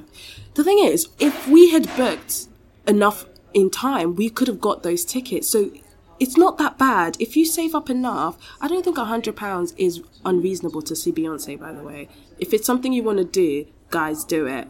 But it was fantastic, despite us being all the way in the back. we were still on our feet for the, like for the majority of the show. We were dancing. We saw all of the all of the video, the vignettes and stuff that they recorded first. I was just so glad that we saw it first. It was literally it was like everything aligned. We ended up in Cardiff at the same time. Beyonce ended up coming to Cardiff, and we were the first up on the tour. I don't think you realize how amazing this experience was for us. Like it was just perfect, and it was just off of the tail of Beychella as well. Mm-hmm. So we got to see, you know, Beychella live with a bit of Jay-Z in there, and it was absolutely fantastic. Absolutely fantastic. And it's one of those things where the next time that I go to a Beyonce concert, I someone I'm just putting this out there into the universe. Someone please make a dance class or a dance course where you teach people how to do the dance moves because a lot of the time she does the same ones. So that way, if you go from concert to concert, you can sit in your seat and you can dance along. Dance along, yeah.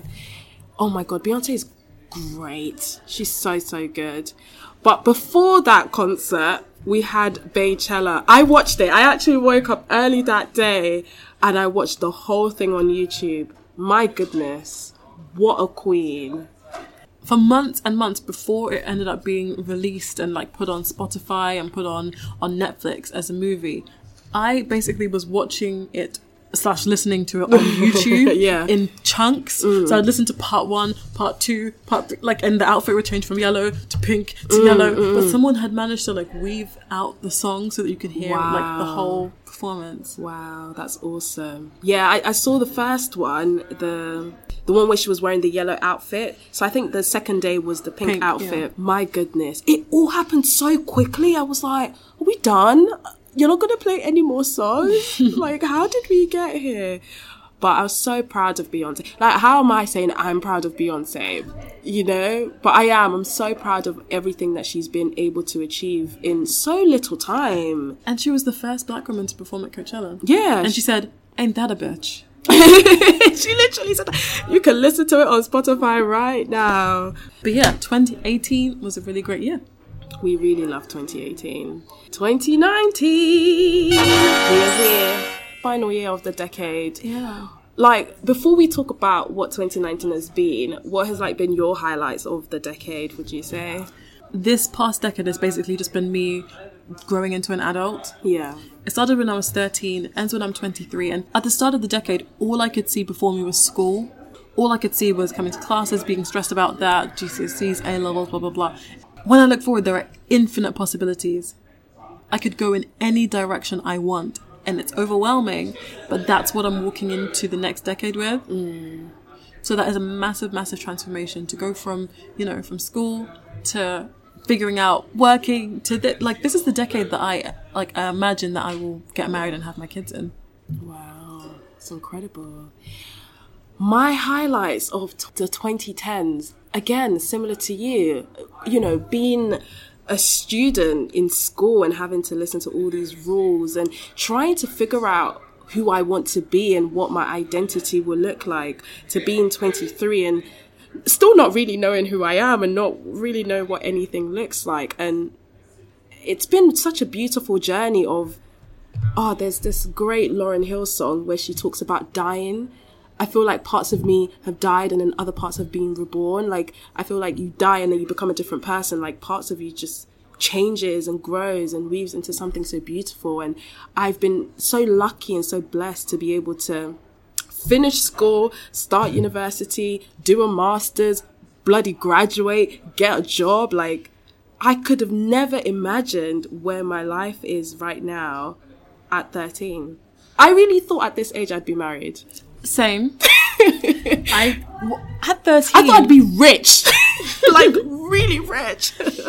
at thirteen, a twenty-three-year-old person is an old person. yeah, 100%. Though even now, I look at thirteen-year-olds and I'm like, yeah, I'm just like you. I don't see them any differently to what to what the way I see myself. But yeah, like I'm really grateful for this decade because I think it's equipped me with enough that I can go into the next decade and yeah, hopefully make something of ourselves. Fingers crossed. But yeah, on to 2019. On to 2019. I think this year is so recent in our minds. There's almost too much to talk about.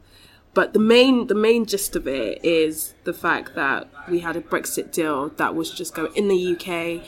We had um, an ag- we're trying to form an agreement with the European Union to decide how we want to continue our relationship with them post leaving the European Union. And that has just been a circus. I'm like, if you were a university student and you got this many extensions, it wouldn't it wouldn't ride. Your degree would not count. so it's like, how come people who are running countries, Yeah. who are running a collection of countries, a union, are allowing this? I'm just like, I I'm like, why hasn't anybody put their foot down by now? Yeah. It's really, really bad because I got quite into it. So I would watch all the parliament live, I would watch all the debates, and it's just gang culture. like, it's really embarrassing to see our MPs just throw stuff around like nothing was really making sense. It didn't even really look like they were trying to do anything except have an argument. It looked like they basically wanted to have the last word, or they wanted to just discredit what the previous person had said. Yeah, there was no resolution. Nobody was really listening to each other. And you know what? Let them go. Let them go. But yeah, that's my two pence on Brexit deal. In 2019, we had Leaving Neverland, and there were also charges filed against R. Kelly, which shows that there is some movement towards prosecuting, well, obviously not Michael Jackson, but some movement towards righting the wrongs that were done in the past. yeah. The the R. Kelly thing, I mean, that was, you know, brewing for a while. So we knew that was going to happen eventually because he's still alive. And there were a lot of victims that came forward. But the Michael Jackson one was a very interesting, you know, documentary for me because I didn't really know Michael Jackson. I'm not very familiar. Like I know some of his songs, but I'm not very familiar with the man that he was. Everybody knows that he had he would play with children. He was very soft spoken. All of the, or like he tried to throw his kid down the you know window, the one with the blanket over Oh, his blanket. head He just he just held blanket like outside. held yeah held him outside like we all knew all of the you know big stories around him and i remember when i was younger there was like a whole story about him going to courts to fight another you know claim that has been brought against him but what i found most interesting about the Leaving Neverland documentary was how lovingly his victims speak of him it was almost as if they didn't realize what had happened to them post the, the situation. I was almost like, wow, they, they didn't bash him. At any point did they say, Michael Jackson was a terrible human being or he deserves to go to hell. It was almost like, oh, you know, we had a good relationship. Um, you know, we would have sex here and we would have. They talked about it as a matter of fact, as if this is something that I went through, but I don't hate him for it. Did you get that same impression when you watched it? Yeah. I think it's because they were so young. Right. And because for a lot of them, like, he would provide so many, like, opportunities for their families. And that's why families would be like, yeah, we'll go on holiday and we'll sleep in this hotel room and we'll let our like five eight year old son sleep in bed with michael jackson. Like Yeah. it's, it's mad but he provided so much security for them. Must have been so nice so accommodating to them that so many things were overlooked. It, it, it came across as love. Yeah, I remember like the Wade story, who's the younger boy. He was saying that they went to Michael Jackson's house, you know, at Neverland, and he begged his mum to stay after, you know, his parents were going to leave for a few days. And his mum was like, oh, yeah, I guess, sure. And I, I almost, I want to have a conversation with her, like, what goes through your head when you decide to leave your five year old son with a man that you don't know for five days? i don't know no but that's the thing in those days just someone being a celebrity didn't make it feel like you knew them Yeah, because it's different now. At least I see what the inside of these people's houses look like. At least you see what they do in their day to day. You see them getting their makeup done. We d- there was no, there was such a difference between everyone. It- but then maybe that's how fandom works. Maybe that's how it works. Maybe that's how it works. Maybe you look at a fact, you know, somebody that you're interested in as an artist, and you love them so much that you're like, they could never do no wrong. I think it was definitely that the whole families were groomed Right. to accept whatever Michael's reality was. It's just the fact that it was just known that after he had one friend who was a who was a child, when they got too old, he would just get another one and get another one and get another one. And no one thought to question that, or maybe they did and they just didn't say anything. The thing is that he had red herrings in there, like he had a relationship with Macaulay Culkin, which maintained as Macaulay Culkin got older. But I'm like, he could see. I think that he would see Macaulay Culkin as a peer because he was also a child star. Yeah. It's not every child that someone comes across that they abuse. Mm. Whereas the other ones, he was providing something for, providing opportunity for X, Y, Z. He was in a, more of a position of power with them. Mm. But hey, this is more than we can wrap our heads around. Mm-hmm. But yeah, that all came to light.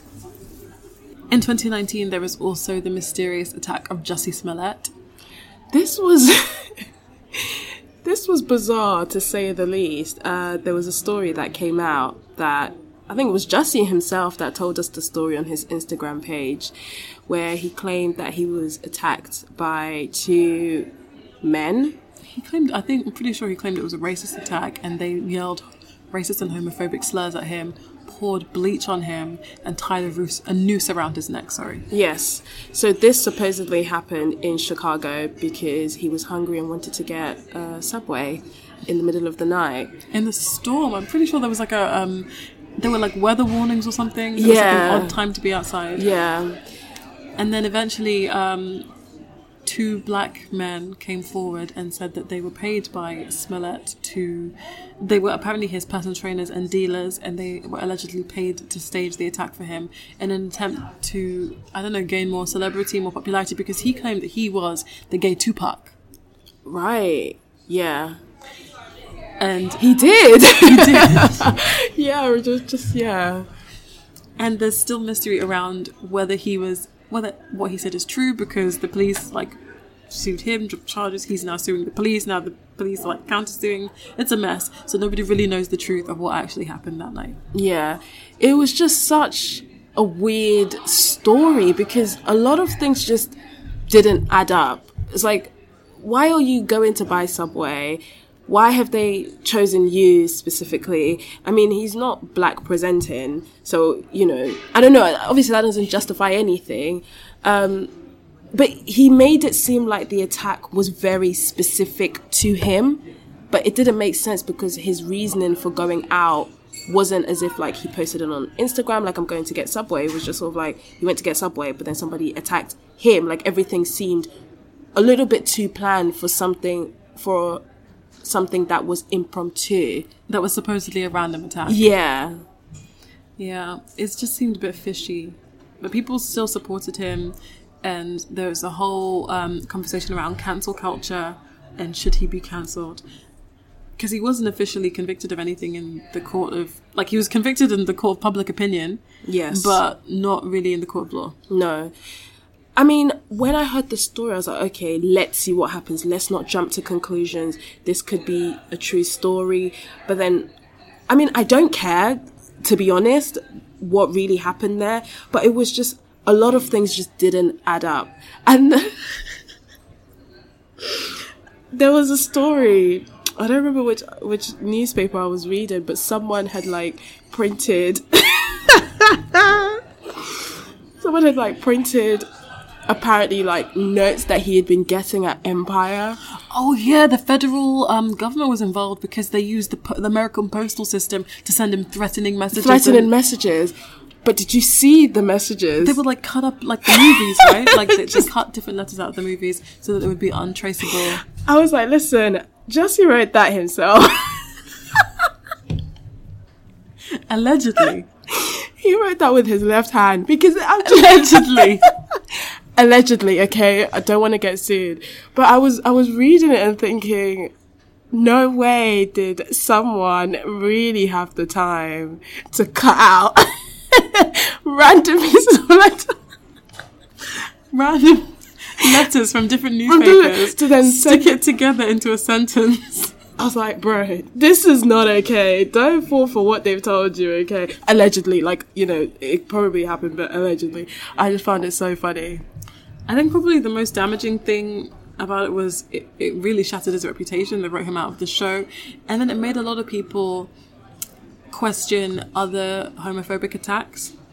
And that was really the downside of this. I don't think that was his intention, but I think if you if it was staged, I think he wanted to be a gay champion. He wanted to be the gay Tupac. Yeah, yeah. He wanted to live up, he wanted to be an icon in the gay community, but maybe that's just not the way to go about it. Like, obviously, we're speculating here that it may, may not have happened, but if it did, there was just a lot of questions that people were wanting to ask, and I don't think he had sufficient answers for them. Yeah. Good luck, Jussie. Good luck. Yeah.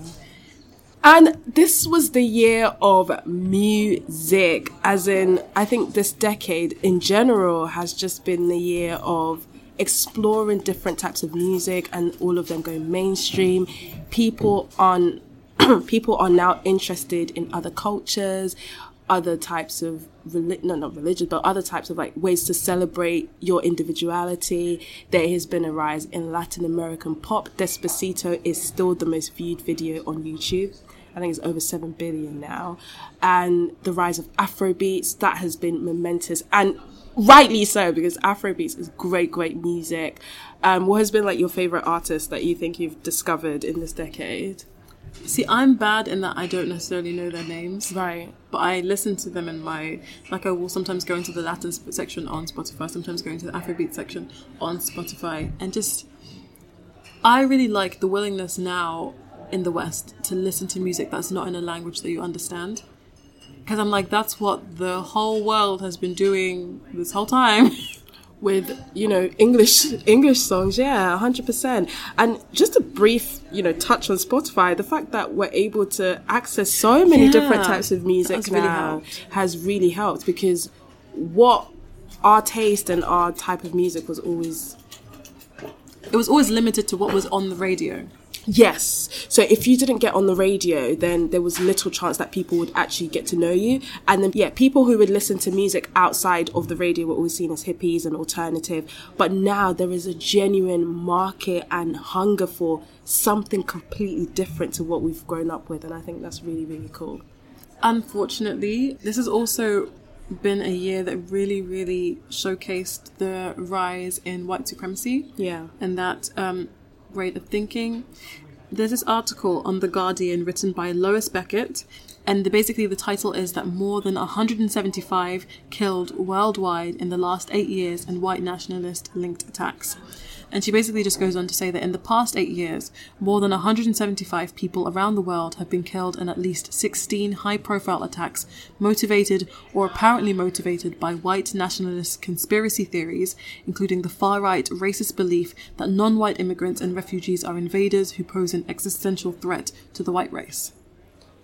I just wanted to say the whole thing because I feel like it's very, very important to know that this is not me plucking an opinion out of thin air. This has been written about and is being documented by real journalists and real publications that it is a thing that is happening in this world.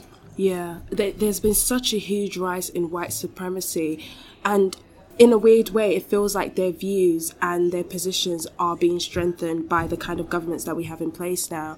And now there's been so many different attacks that has happened, um, such as the Christchurch mosque incident. You were going into that a little bit, weren't you? Yep, in New Zealand, um, the attacker, who will not be named, because they do this for notoriety, um, he um, had a big white supremacist agenda and he live streamed himself on Facebook killing 51 people in a mosque in New Zealand. Heartbreaking stuff. Heartbreak. And what we need to start doing is labeling these horrific acts As terrorist incidents, because they are. we can't sugarcoat them anymore and say these are white supremacists or whatever and make it seem like a whole new, you know, box of things that are happening. It is a terrorist act. We need to start calling it as such because when the incident in London Bridge happened and that killed, you know, two people, we called it a terrorist attack. Just because you're not not a Muslim doesn't mean you can't be a terrorist, and that's just something that I think needs to be clearer in the media. It's also scary that the breadth of the groups that are being targeted. There have been attacks on black churches in America. There have been attacks on synagogues. Yeah. It's a shame, really, but I guess that's what's happening now with globalization. You know, people are feeling threatened in their home countries, but it's based on nothing because, I think what it is is that equality feels like a loss of privilege to them. yeah, So they feel like they're overlooked, and it's like, no, you're just starting to get looked at more proportionately. it's it doesn't mean anything is negative on you. It just means people are also recognizing others as human beings because that's what we are. So yeah, that's kind of overshadowed a lot of the different events that has happened, you know, this decade. We've had rise in like ISIS and all of these different groups. Essentially they're all hate groups and there's no room for them to be tolerated and we yeah, just pray for people. But I think the defining moment this year so far has to be Leah. Wagatha Christie. Throughout all of this turmoil, I feel like the country really needed to be united on something. So when Colleen Rooney wrote her masterpiece and did her detective work and outed Rebecca Vardy as the alleged person most likely to be leaking her life stories and like her secrets to the press. It was it was done so spectacularly that people were like, Rebecca Vardy can't even sue you because you said Rebecca Vardy's account. Sis was like, You thought? and I've never seen ellipses used so brilliantly. I mean, I need to take a course. the suspense. It was detective work. It was the writing ability, the craftsmanship of the words of the page. Ah, Colleen Rooney, we salute you. We salute you. She's, she's one of the OG wags. She is, so she knows. She knows how to play the game. And it was just done so well. I don't think I've ever had, I've seen such excitement transcend everything. I think it's also the fact that she waited months and months and months to out this person. yeah. I wouldn't be that patient. No. I wouldn't be that patient. We need her. Colleen Rooney needs to be our guy in every single room to find out what's going on. DCI Colleen. We stand, sis. We stand. Now, there are a few notable mentions um, that we forgot to put in, um, like the Fyre Festival. Oh God, I think this is when the Instagram influencer culture really came to a head. And I mean, this was a festival that was supposed to happen, I believe, in the Bahamas Yep, in 2017. in 2017. um, organized allegedly by um, Billy Billy something and Ja Rule. Ja Rule, don't touch anything again. Just stay in your bubble. I'm surprised that Ja Rule got off because if you watch the Fyre Festival documentary, which I think came out this year, this year, yeah. he basically was in the room, basically just being like, ha ha ha. When they say that they're lying uh, to customers, he's like, ha ha ha, mm, like just brushing it all off. And I'm just Yeah. like, ah, you knew. You knew what was at going on. At a certain on. point, you may not have planned it from the beginning, but at a certain point, you knew that customers were not going to get what they wanted. Mm. Yeah. I think the Fyre Festival is a great indication of where we're at now, of like people trying to live up to this culture and believe in. Because we really trust in our influencers. In a weird way, we really trust their opinions on things. It really made us hold Instagram influencers to account. Yes. And I feel like a lot of, even with like the whole um, Kendall Jenner Pepsi incident, it really made people start to think, okay, yes, I'm just being paid to represent this brand, but also let me also investigate the brands I'm aligning myself with. Yeah. People lost thousands, thousands of dollars. I mean, I don't feel particularly bad for them because they have money. It was all of the vendors who signed Yeah. up to cater, to do music, to do other things for the festival. Yeah, it, really suffered. yeah. I recommend the Fyre Festival on Netflix if you want to watch it. We're not being sponsored yet, but yeah, please do. It's very, very well made, and it just gives a good overview and a good timeline of everything. And at the end of the documentary, he was still trying to make another event. Mm-hmm. I was like, bro, still trying to scam the same people you just scammed. How does that work? And the this- brazenness of it. It's the fact that the scam continued, and when they realized that they didn't have enough money, they were like, "Oh, we're now introducing these electronic wristbands To get more exist." money. and then you have to top up the electronic wristbands with money that doesn't like." It was just like everything was just going to shit. But the highlight of the Fyre Festival documentary was that we all learned, as an international community, that it is possible through sheer dick sucking strength to buy a container of Evian water, a shipping container.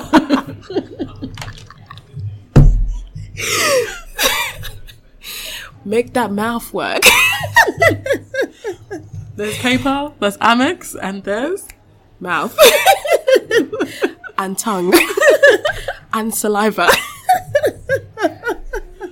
I just didn't understand why.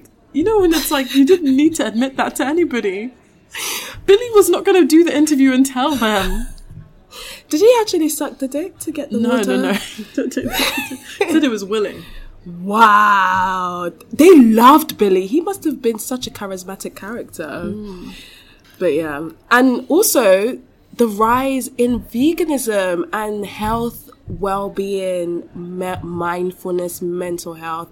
There's been such a momentous rise to the point now where you have businesses, homegrown businesses, restaurants, supermarkets who have dedicated areas for just vegan food.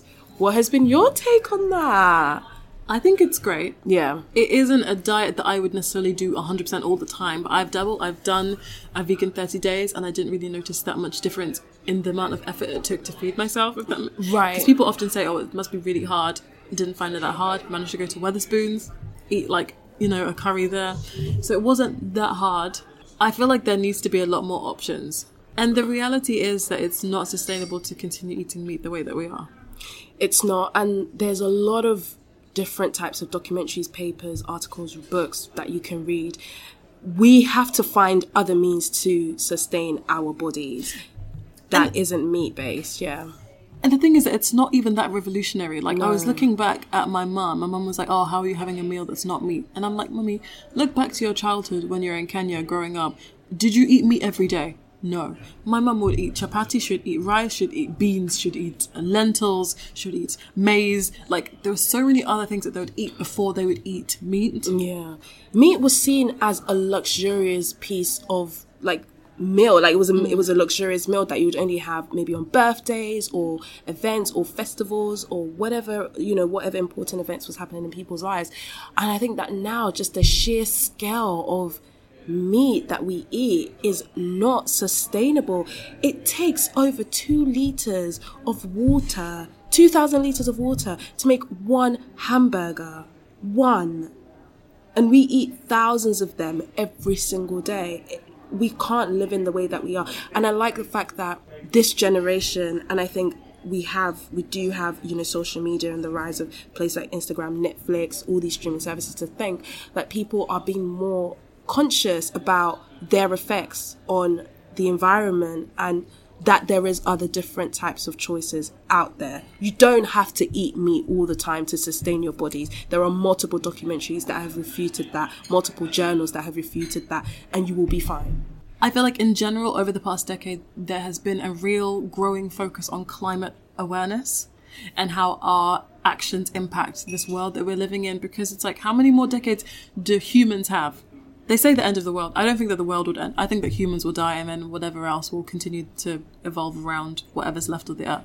But hey, No, people forget that the earth was thriving before we got here. the earth will never die. It will never, you know, self combust. We will die because we can't survive in the state that we're in. And you can already see it. And the countries that will suffer the most are the developing countries because they are near oceans. You know, the, the, the, the ice caps are melting. Countries are being flooded more. You have more tornadoes. And it's not that you necessarily have more, but it's just their frequency is, you know, happening at a rate that we can't necessarily deal with. and the severity. Yeah, the severity of it as well has been quite crazy. The thing is, the changes that we need to make are so simple, but we're so greedy. Like I feel like China is so greedy, America's so greedy. They want to make money, they want to continue fracking, and we don't need to. The UK to is greedy, France is greedy, all the countries, greedy. all the Western, you know, Africa's greedy. Africa's gre- we're so We're all greedy. greedy. we're all so greedy. We don't want to admit that. Hold on a minute. If we dial this back, we can still have a sustainable community. I'm just like, so when it comes to the end times and you're the only billionaire, and I'm like, what are you going to spend all your money on with all the dead people around? You sleep on your money, you eat your money, you wear your money because there's nothing to wear, nothing to eat, nobody to you talk to your money, nobody to talk to. You know, there is a lot of things that we have to start changing, and I hope going into the new decade we champion climate a lot because it's getting ridiculously worse. Like on a scale that we can't even fathom. and the fact that there are major economies in this world that are being led by climate change deniers. Donald Trump needs to go ASAP. Bolsonaro, he's like killing indigenous people in Brazil, Brazil. to take their land and cut down their rainforests. And it's like um, everyone in the international community is like, um, those are actually the Earth's lungs. Yeah. So could you maybe please don't do that. It's just not okay. And there's so much proof. Like, how can you say climate change isn't a thing? It's because he wants to live luxuriously until he dies in like three decades. Yeah. We're gonna be the ones who are gonna be, you know, going through the water wars in four decades. Like, you know, Yeah. But overall, it's been a great decade. There's been some amazing things that have happened um, in our lives personally, and I guess in other people's lives as well. We've grown up a little bit, and yeah. Technology has completely revolutionized our lives in this decade. The fact that losing my phone is a lot more detrimental than losing my purse is a great thing. like, you know, I've had Oh a good gosh, decade. yeah. Yeah. when I think back to the phone that I had when I was 13, I think it was one of those slidey Samsung phones. Oh, I miss those. The ones that when you're at the just end of a like- call, you just shoop. Just slam it down, you know. And all of the, the ones that the ones that you can flip over. Mm. Yeah, we've had great TV, great books. Oof, great year, great years. So, what are hopes for the future? Like I said earlier, I feel like this is the decade coming up, the 2020s, the roaring 20s. Mm. I hope that is the decade where I develop my career, mm. find out what it is that I want to do and make it work. I'm gonna actually, you know, start properly dating in that decade, you know, because ugh, I don't want to die alone. Another part of my plan for that decade is to have children, and sometimes you don't want to go to a sperm bank. Yeah, sometimes you wanna. Yeah, it's fair enough. You wanna be in love with the father of your children.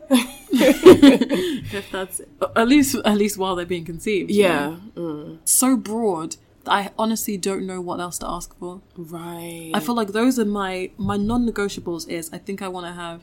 That's the thing. I can't even say my non-negotiables because you never know. because the future is so broad. I know that I want to have a partner. I know that I would like to have kids, and I know that I would like to be able to support myself.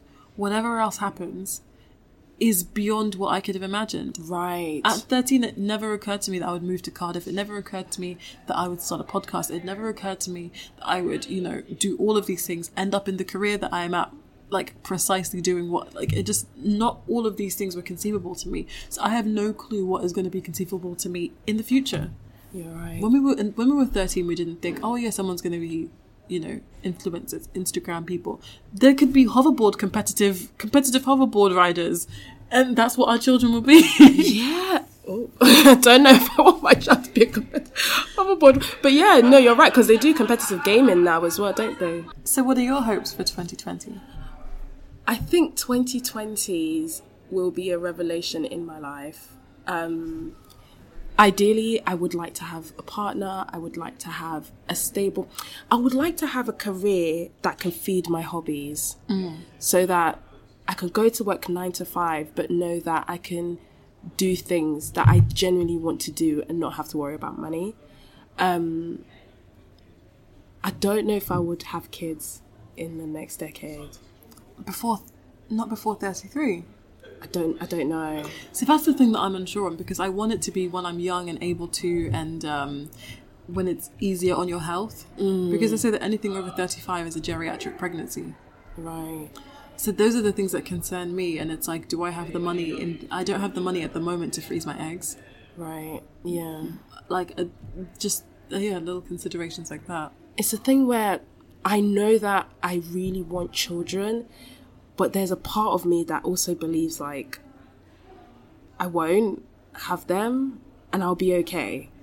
It's weird. I don't I don't know why I have that feeling, but it's a, I really want children, but if I didn't, I I would be fine, I think. I would be devastated, but I would be fine. Sometimes I do think that I need a bit more time to be selfish, Yeah. but then at the same time, I also hope to have enough money to be selfish. Yeah. As in, like, there's certain people who like who can have kids and have someone afford like can afford to have someone help them and look look after them while they're young. Like, I've been told this by um, a boss who recently had a baby that babies are boring. What did they do? Sleep, eat, poo, and that's it, literally. So to have some like you, I don't know. This is the thing. I have no clue. I don't know how I'll feel next year, two years from now. Yeah. I just, I just, honestly, I just really want someone I can do life with. And if a baby comes out of that, then I would be happy.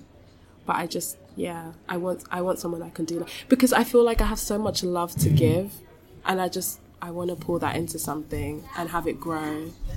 Maybe I should have a baby, but yeah, You can always adopt. can always adopt. I think I'd like to adopt. Yeah, and I just, you know what? I would like to have published in the next decade. Ooh. I would like to have published in a paper somewhere, and maybe have finished my PhD. Wow. Yeah, Okay, we're getting specific. yeah, maybe, because it's something that I really want to do. See, that's the thing. I need to think about it more. I need to write down what it is that I specifically want. Yeah, Because at the moment, I think that's where I'm at now. Maybe in the next decade, I want to know what I want. right. You want to be more sure of like who you are and stuff like that. Yeah, that's the thing. I think youth is so beautiful, but it's also the perfect time to do whatever and have no consequences really for your actions. And a lot of people, you know, romanticize your 20s like you're supposed to be good, you know, have your partner, get married. Like, my mum was asking about a bloody husband. Excuse me, I finished uni about five months ago, and prior to that, you were telling me to read my books. How did we transition? You know, five months later to now, where is your husband? No, It's because they expected you to have lied to them and have found have a husband waiting in the wings. Doesn't work like that.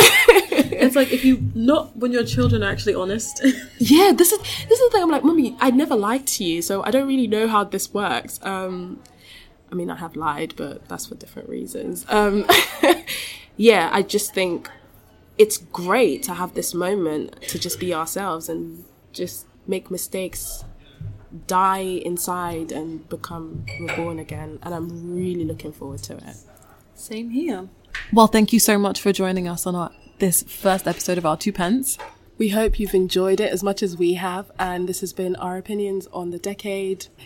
If you have any opinions, you can reach us at Our two pence on Instagram and on Twitter. That is spelled O U R, the number two, P E N C E. And of course, that will be detailed in the description bar. Yeah. So please feel free to DM us, tweet us, message us about your two pence of the decade. Like, we're pretty sure that we've missed out certain topics and certain things that have happened. So let us know what we've missed. Let us know what you've enjoyed and what your opinions are on some of the topics that we've covered. Yeah. So I have been Leah. I've been Vivian, and this has been our two pence. We'll see you next week. Bye. Bye.